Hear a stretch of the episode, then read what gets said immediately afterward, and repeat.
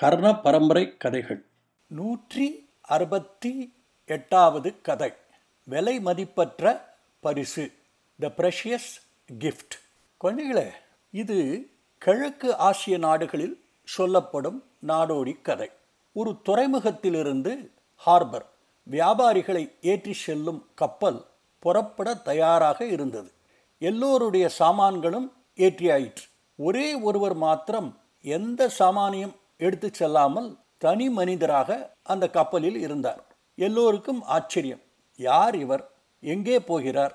எதற்காக சாமான்கள் இல்லாமல் போகிறார்? ஏகப்பட்ட கேள்விகள் பதில்கள் தெரிய கதையை கேளுங்கள். கிழக்கு ஆசிய நாட்டில் ஒரு பெரிய துறைமுகம் ஹார்பர். ஒரு பெரிய கப்பல் புறப்பட தயாராகி கொண்டிருந்தது. அது ஒரு வியாபார கப்பல். வியாபாரிகள் தங்கள் வியாபாரத்திற்காக எடுத்து செல்லும் பண்டங்களை பத்திரமாக ஏற்றப்பட்டு விட்டதா என்பதை கவனமாக கவனித்து கொண்டிருந்தார்கள். எல்லா பண்டங்களும் விலை உயர்ந்த பொருள்கள் எல்லாவற்றையும் கப்பலில் ஏற்றியவுடன் வியாபாரிகள் பெருமூச்சு விட்டார்கள். அவர்களுக்குள் பேசிக்கொண்டார்கள் எல்லாம் வியாபார சம்பந்தமாக. தங்கம் விலை என்ன? வெள்ளியில் வியாபாரம் செய்தால் நிறைய லாபம் கிடைக்குமாமே? நாம் போகிற வழியில் கடல் கொள்ளைக்காரர்களால் நமக்கு ஆபத்து வராமல் இருக்க வேண்டுமே? என்று பல விஷயங்களை பற்றி பேசிக்கொண்டிருந்தார்கள். தங்களுக்குள் பேசிக்கொண்டிருந்த அந்த வியாபாரிகள் அந்த கப்பலில் ஒரு ஓரத்தில் தனியாக நின்று கொண்டிருந்த ஒரு நபரை பார்த்தார்கள். அந்த நபர் மாலுமிகள் பாய்மரங்களை பறக்க விடுவதை ரசித்து பார்த்து கொண்டிருந்தார். வாட்ட சாட்டமான உடம்பு நடுத்தர வயது முகத்தில் ஒரு பிரகாசமான ஒளி பார்த்தால் மிக்க படித்தவர் மாதிரி தெரிந்தது. அந்த நபரை பார்த்து வியாபாரிகள் தங்களுக்குள் பேசிக்கொண்டார்கள். யார் இவர்? இதற்கு முன்பின் நாம் எந்த கப்பல் பிரயாணத்திலும் இவரை பார்த்ததில்லையே. என்ன சாமான்களை விற்கப் போகிறார்? பார்த்தால் ஒரு சாமானியும் அவர் ஏற்றியதாக தெரியவில்லையே என்று மண்டையை பீத்து கொண்டு அவரை பற்றி அலசி கொண்டிருந்தார்கள். அவரை பற்றிய சஸ்பென்ஸை அவர்களால் தாங்கிக் கொள்ள முடியவில்லை. அந்த வியாபாரிகளில் ஒருவர் முடிவாக அவரை அணுகி பேச்சு கொடுத்தார். அந்த நபர் வியாபார விஷயமாக பேச ஆர்வம் காட்டவில்லை. வியாபாரி கேட்டார் ஐயா நீங்கள் யார்? எங்கே போகிறீர்கள்? எதற்காக இந்த பயணம்? என்ன சாமான்களை விற்கப் போகிறீர்? என்று சரமாரியாக கேள்விகள் கேட்டார். அந்த நபர் சிரித்துக்கொண்டே ஐயா என் பெயர் ஜெரோம். நான் இந்த கடல் பயணத்தை எடுத்துக்கொண்டதற்கு முக்கிய காரணம் ஒரு பரிசை கொடுப்பதற்காக என்று சொன்னார். அதை கேட்ட அந்த வியாபாரி இவ்வளவு நீண்ட பயணத்தை நீங்கள் மேற்கொள்வதால் அந்த பரிசு மிக விலை உயர்ந்த பொருளாக இருக்கும் என்று நான் நினைக்கிறேன். சரிதானே? என்றார்.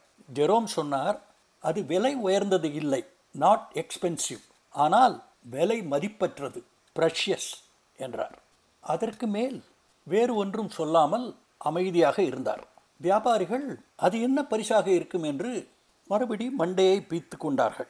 முடிவாக இந்த ஜெரோம் தங்களுக்கு போட்டியானவர் இல்லை என்பதை புரிந்து கொண்டு அவருடன் சகஜமாக பழகி பேச ஆரம்பித்தார்கள். ஜெரோமுடைய எளிய சுபாவம் மற்றவர்களின் சொற்களை பொறுமையாக கேட்கும் பண்பு அவர்களுக்கு ரொம்ப பிடித்து போயிருந்தன. கூடிய சீக்கிரத்தில் எல்லோரும் அவரை ஒரு நல்ல நண்பராக பார்க்க ஆரம்பித்தார்கள். பல நாட்கள் கடல் பயணம் தொடர்ந்தது. தாங்கள் போக வேண்டிய நகரத்தின் துறைமுகத்தை அவர்கள் நெருங்கிக் கொண்டிருக்கும் பொழுது ஒரு பயங்கர சூறாவளி காற்று வீசியது. கடல் கொந்தளித்தது. தண்ணீர் கப்பலுக்குள் வந்தது. கப்பல் கேப்டன் பயணிகளை பார்த்து பயணிகளே எல்லோரும் கப்பலின் மேல் பகுதிக்கு வாருங்கள். கடற்கரையை நோக்கி இப்பொழுது நான் இந்த கப்பலை செலுத்தப் போகிறேன். படகு தாக்கத்தினால் உடைந்தால் கடலில் நீந்தி உங்கள் உயிரை காப்பாற்றிக் கொள்ளுங்கள் என்று கத்தினார். கேப்டன் கப்பலை கடற்கரையை நோக்கி செலுத்தினார்.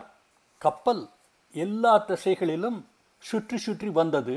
பல மணி நேரத்திற்கு பிறகும் கப்பல் கடற்கரையை அடையாமல் கடலுக்குள் திரும்பி சென்றது. பக்கத்து கிராமத்து ஜனங்கள் கப்பல் கவிழ்ந்து கொண்டிருப்பதை பார்த்தார்கள். புயலில் அவர்களால் ஒரு உதவியும் செய்ய முடியவில்லை. கப்பல் இரண்டாக உடைந்து மூழ்க ஆரம்பித்தது. கப்பலில் உள்ளவர்கள் குதித்தனர். நீந்த தெரிந்தவர்கள் கரையை நோக்கி நீந்தினார்கள். நீந்த தெரியாதவர்கள் கப்பலில் இருந்த உடைந்த கட்டைகளை பிடித்துக்கொண்டு மதந்து கொண்டிருந்தார்கள். கடல் சீற்றம் குறைந்து கடல் அமைதியானது. கடலில் உள்ளவர்களை கிராமத்து மக்கள் காப்பாற்றினார்கள். ஒரு வழியாக கப்பலில் உள்ள எல்லோரும் உயிருடன் கடற்கரைக்கு திரும்பினார்கள். கப்பல் கடல் நீரால் தள்ளப்பட்டு முழுவதுமாக மூழ்கி கப்பலில் உள்ள எல்லா பொருள்களும் நாசமாக ஆயின. கிராமவாசிகள் கப்பலில் உள்ளவர்களை வரவேற்றனர். அவர்களை துறைமுக பட்டணத்திற்கு செல்ல எல்லா உதவியையும் செய்தனர்.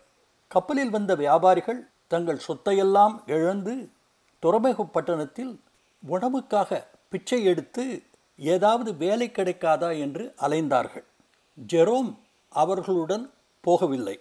அவர் நேராக மார்க்கெட் பிளேஸ் சந்தைக்கு வந்து அங்கே கூடியிருந்த ஜனங்களை பார்த்து பேசலானார். பெரியோர்களே என் பெயர் ஜெரோம். நான் ஒரு பண்டிதன் ஸ்காலர். நான் சட்டம் படித்திருக்கிறேன். நீதிபதியாக இல்லை. மக்கள் எந்த நல்ல காரியத்தை செய்ய வேண்டும்? எந்த காரியத்தை அவர்கள் தவிர்க்க வேண்டும்? என்பதை சொல்லி உங்களை வழிகாட்ட என்னால் முடியும் என்று சொன்னார். அவருடைய பேச்சும் அவர் பேசிய விதமும் எல்லோருக்கும் பிடித்து போயிருந்தது. அவருடைய பேச்சை கேட்க தினசரி மக்கள் கூட்டம் கூட்டமாக வந்தனர். அவரும் அவர்களுக்கு நல்ல நீதி போதனை கதைகள் சொன்னார். அவர்கள் கேட்கும் கேள்விகளுக்கு பொறுமையாக அழகாக பதில் சொன்னார். அவர்களுக்கு எளிதாக புரியும்படி எது சரி எது தப்பு என்பதை விளக்கி சொன்னார். அவருடைய புகழை கேட்ட அந்த ஊர் சர்வ கலாசாலை யூனிவர்சிட்டி இவரை கூப்பிட்டு இவரை ஒரு கௌரவ ஆசிரியராக நியமித்து ஒரு குறிப்பிட்ட தொகையை அவருக்கு சம்பளமாக கொடுத்தனர். அவரும் விரும்பி அந்த வேலையை அழகாக செய்தார்.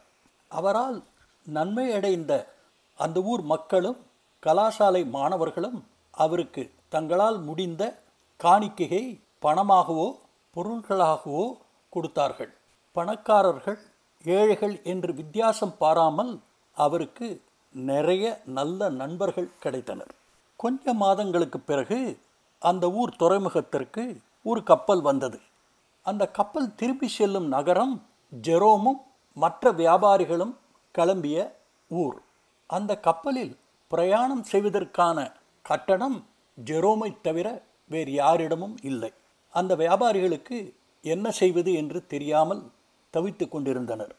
அந்த வியாபாரிகளுக்கு அவர்கள் கேட்காமலேயே ஜெரோம் உதவி செய்ய தீர்மானித்தார். தனக்கு தெரிந்த எல்லா நண்பர்களையும் அந்த ஊர் பெரிய பிரமுகர்களையும் சாதாரண மக்களையும் சந்தைக்கு அழைப்பு விடுத்தார்.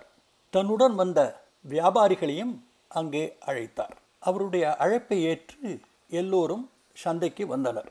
அவர்களை பார்த்து ஜெரோம் பேசினார். நண்பர்களே இதோ உங்கள் முன்னால் நிற்கும் இந்த ஏழை வியாபாரிகள் ஒரு காலத்தில் மிகுந்த செல்வாக்குள்ள பணக்காரர்களாக இருந்தனர். விதிவசத்தால் இந்த நிலைமைக்கு அவர்கள் தள்ளப்பட்டிருக்கிறார்கள். இவர்கள் இதோ நிற்கும் இந்த கப்பலில் திரும்பி அவர்கள் வீட்டுக்கு செல்ல நீங்கள் உதவ வேண்டும். உங்கள் கூட்டு முயற்சியில் திரட்டும் பணத்தை இவர்கள் பயணச் செலவுக்கு நீங்கள் கொடுக்க வேண்டும்.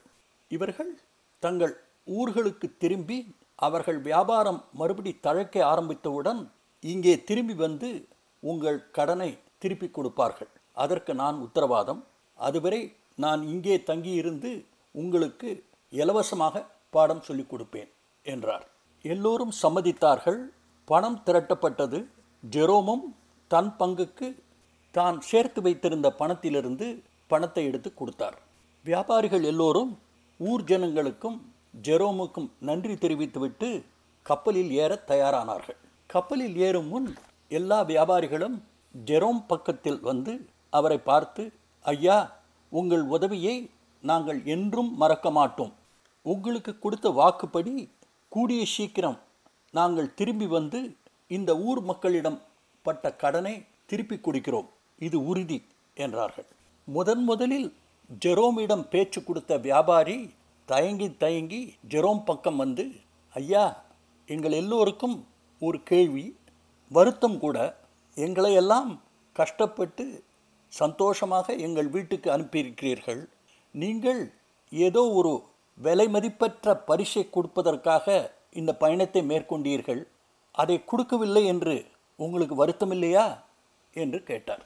இதை கேட்ட ஜெரோம் சிரித்துக்கொண்டே எல்லா வியாபாரிகளையும் பார்த்து வருத்தமா? எனக்கா? நான் எப்பொழுதே அந்த பரிசை கொடுத்து விட்டேனே? என்றார். எல்லோரும் ஆச்சரியத்துடன் எப்போது கொடுத்தீர்கள்? யாரிடம் கொடுத்தீர்கள்? எந்த பரிசை கொடுத்தீர்கள்? நாங்கள் தெரிந்து கொள்ளலாமா? என்று கேட்டார்கள். ஜெரோம் சொன்னார் நான் கொடுத்த பரிசினால்தான் நீங்கள் எல்லோரும் இப்பொழுது உங்கள் ஊருக்கு திரும்பி செல்கிறீர்கள் என்றார். மறுபடி சஸ்பென்ஸ் ஜெரோம் தொடர்ந்தார். நண்பர்களே நான் பரிசு என்று சொன்னவுடன் எல்லோரும் நினைப்பது போல் நீங்களும் நான் ஏதோ ஒரு பொருளை குறிப்பிடுகிறேன் என்று நினைத்து கவலைப்பட்டு கொண்டிருக்கிறீர்கள். நான் கொடுத்த பரிசு ஒரு பொருள் அல்ல. நல்லது எது கெட்டது எது என்று மக்களுக்கு புரிய வைத்து அவர்களை நல்ல வழியில் நடக்க வைப்பதுதான் நான் கொடுத்த விலை மதிப்பற்ற பரிசு. அதைத்தான் இத்தனை நாள் இந்த ஊர் மக்களுக்கு பாடமாக சொல்லிக் கொடுத்து வந்தேன். அதன் பலன் இந்த ஊர் மக்கள் உங்களுக்கு உதவி செய்வதுதான் சரியான நல்ல காரியம் என்று புரிந்து கொண்டு உங்களுக்கு உதவி செய்ய முன் வந்திருக்கிறார்கள். நீங்களும் இதே மாதிரி செய்த உதவியை மறக்காமல் நன்றியுடன் அவர்கள் கடனை அடைப்பீர்கள் என்று நம்புகிறேன் என்றார். இந்த விளக்கத்தை கேட்ட வியாபாரிகள் ஒரே குரலில் ஐயா நிச்சயமாக நடப்போம். நாங்கள் கேட்காமலேயே எங்களுக்கும் இந்த விலைமதிப்பற்ற பரிசை தந்திருக்கிறீர்கள். அதற்காக உங்களுக்கு மீண்டும் மீண்டும் நன்றி என்று சொல்லி கப்பலில் ஏறினார்கள். ஊர் மக்களும் ஜெரோமும் அவர்களுக்கு டாட்டா சொல்லி வழி அனுப்பினார்கள். குழந்தைகளே இந்த கதை பிடிச்சிருக்கா? எது சரி எது தப்பு என்பதை நமக்கு சொல்லிக் கொடுப்பது நம்முடைய பெற்றோர்களும் நம்முடைய வாத்தியார்களும் தான். அவர்கள்தான் நாம் சரியாக நினைக்க சரியாக பேச சரியாக செயல்பட சொல்லிக் கொடுக்கிறார்கள். அது அவர்கள் நமக்கு தரும் ஒரு ப்ரெஷியஸ் கிஃப்ட் விலை மதிப்பற்ற பரிசு.